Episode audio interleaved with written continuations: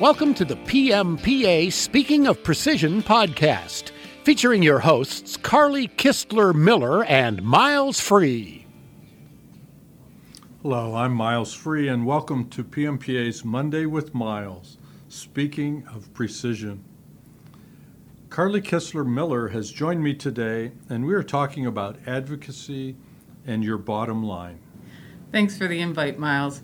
You know, when I first came to P M P A, you talked about advocacy a lot, and I really didn't understand how advocacy applied to our industry. P M P A's advocacy work in Washington, D C is something that most people would consider to be a low priority. Politics has never, in my memory, been a polite topic. And I grew up in the baby boom in the seventies, and it's been pretty polarized ever since. And the problem with our political discourse these days is that instead of having good faith opinions of the people on the op- opposite side of our argument, what we tend to do is demonize them if their views don't agree with ours. But it's not really uh, helpful if we can't find some common ground with the people on all sides of an issue or an argument. Ignoring reality is not a good business strategy, and ignoring the effect and impact of changes in Washington, D C is not going to be helpful for our businesses either. Legislation and regulations are being formulated and implemented in Washington, D C every day. Every day there is a new addition to the Federal Register. Every day there's a new hearing in the House or Senate. Every day there are meetings at various executive branch agencies, each of which could have incredible impacts on our shop operations. So while the media paints Washington, D C as some kind of place where deadlock due to hyperpartisan politics takes place, the fact of the matter is there's a lot that's being accomplished in Washington, D C, and twenty nineteen in particular was a good year for resolving the issues the P M P A has been working on in the long game in our nation's capital. I just love hearing about the behind-the-scenes work, and this is one of those things that people don't notice when it's working, but the moment something goes wrong, look what comes to the forefront, and I know you do a lot of work on this in the background. So what is the number one issue facing our precision machining shops today? Uh, I'd, I'd like another question, please. I'm prepared to answer the question about workforce, which was the number one issue facing our shops for the last five, maybe ten years. However, COVID nineteen has kind of elevated the uh, dysfunction of our economy currently to the number one spot. But let's take a look at the uh, workforce issue even through the lens of the COVID nineteen issue. Before the COVID nineteen, the headline unemployment rate, that's the U three, was at a fifty-year low. A fifty-year low. It was about four point four percent at the end of March. Today, as we're recording this podcast, Forbes and other sources report that unemployment rate is over twenty percent. For understanding, for context, at two thousand nine and two thousand ten, at the height of the Great Recession, the unemployment rate, the U three rate, was only ten point four percent. After we get through this COVID nineteen business, finding skilled and talented help is going to be a problem. The people that are employed, unemployed right now, they're in a temporary hiatus from their real job. When we get our economy back to work, we are still facing a workforce shortage.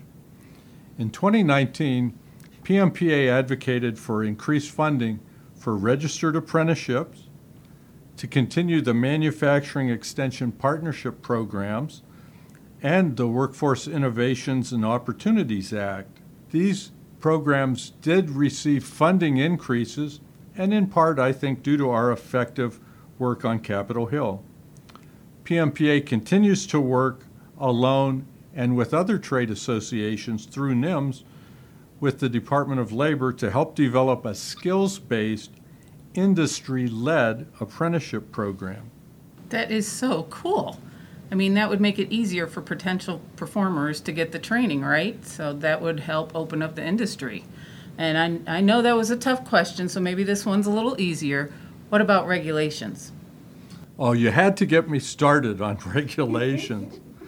Regulations have been challenging for small manufacturers, and P M P A works diligently to remain aware of the regulatory challenges and to advocate for responsible regulations that affect and impact our shops.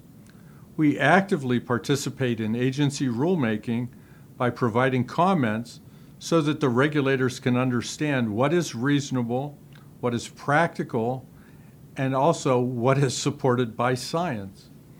In twenty nineteen, P M P A provided comments to the Department of Labor regarding lockout-tagout standard. We also provided comments to E P A regarding proposed changes they were making, lowering ozone threshold. We signed on to comments regarding the joint employer rule, which was successfully changed. We've also had successes in getting the salary threshold for overtime lowered to thirty-five thousand five hundred sixty-eight dollars. We are most proud of our work, however, on eliminating the requirement to electronically file OSHA three hundred and three oh one forms, which would have put employee and company confidential information visible to anyone with an internet connection online. P M P A has been a leading advocate prior to twenty nineteen for tax reform across administrations and across Congresses. We call this the long game. This isn't something you fly into Washington once a year and speak with a few key stakeholders and voila, there we are, tax reform. That's just not how it works. Our long game process, developing relationships with key staff and representatives and senators on key committees and that are interested in these impacts for both the revenue for the federal government and the impact on the small businesses that are creating jobs in their communities. This has been where we've spent our time.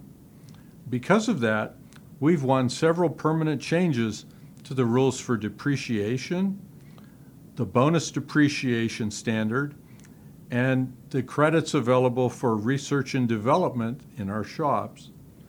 In twenty nineteen, our efforts on the repeal of the medical device tax, the health insurance tax, and the repeal of the forty-five percent Cadillac excise tax on health care plans that were over ten thousand two hundred dollars for individuals, those, those bore fruit.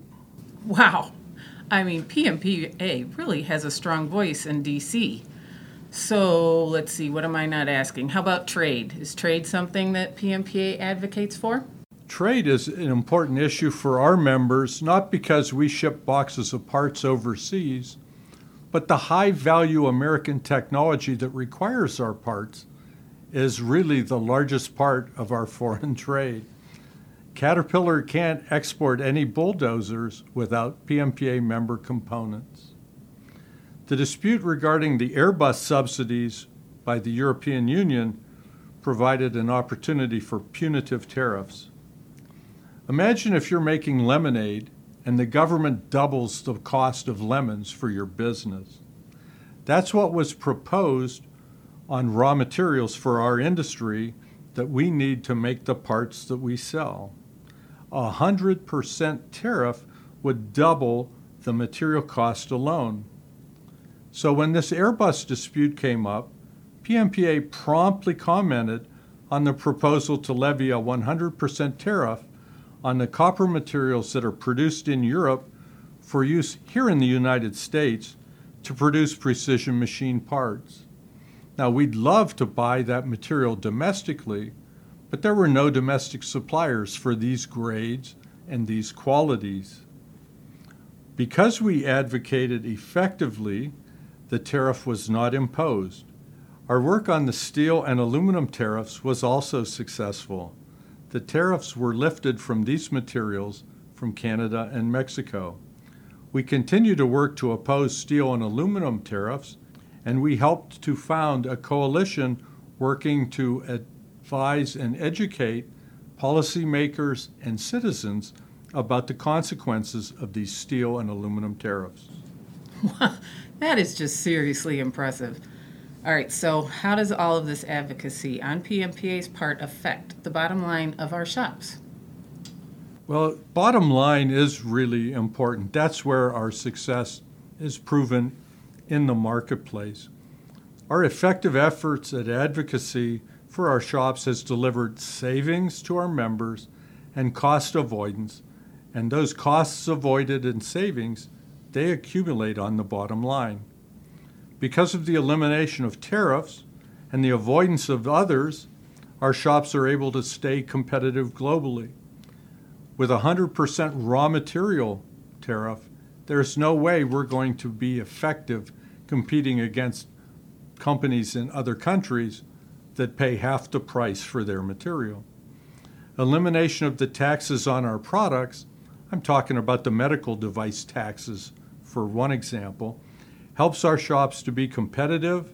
It encourages innovation in this important market. And another thing that it does is it makes these medical innovations more widely available to the people that need them. Elimination of taxes on benefits that we offer to our talented workforce, the performers in our shops.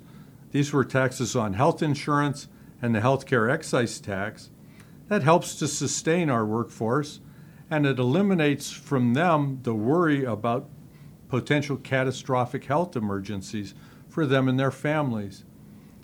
I think that we all would agree that we want the people that are making the bone screws or the key components for the medical devices that keep us safe to not be distracted about whether or not they and their family are going to be impacted by the next health emergency.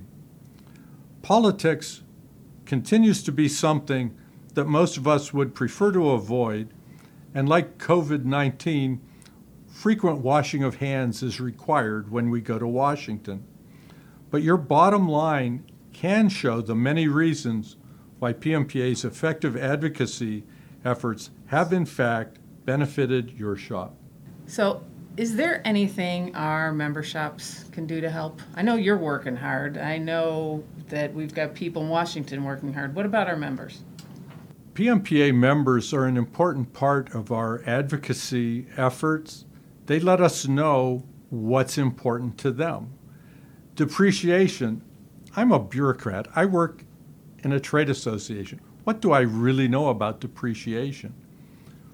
When I found out from our members that this depreciation made a difference on whether or not the bank would give them the financing to add new equipment so they could add new jobs, it was very, very clear to me why depreciation was important. So communicating to us what's important in your business, what are the obstacles that are keeping you from investing in your business, investing in training, being able to train your people so they can operate at their highest and best use. These are the things that you need to communicate to us so we're swinging at the good pitches and not at every ball that comes across the plate. So as usual, P M P A and our members were better together. Better together. That's a great way to end our discussion today, Carly. That ends our discussion on advocacy and your bottom line. Thank you for joining me. And if you're a P M P A member, thank you for supporting our work in Washington, our PAC, and our Government Affairs Committee. For additional information, please visit P M P A dot org, and don't forget to join me next Monday on Monday with Miles, speaking of precision.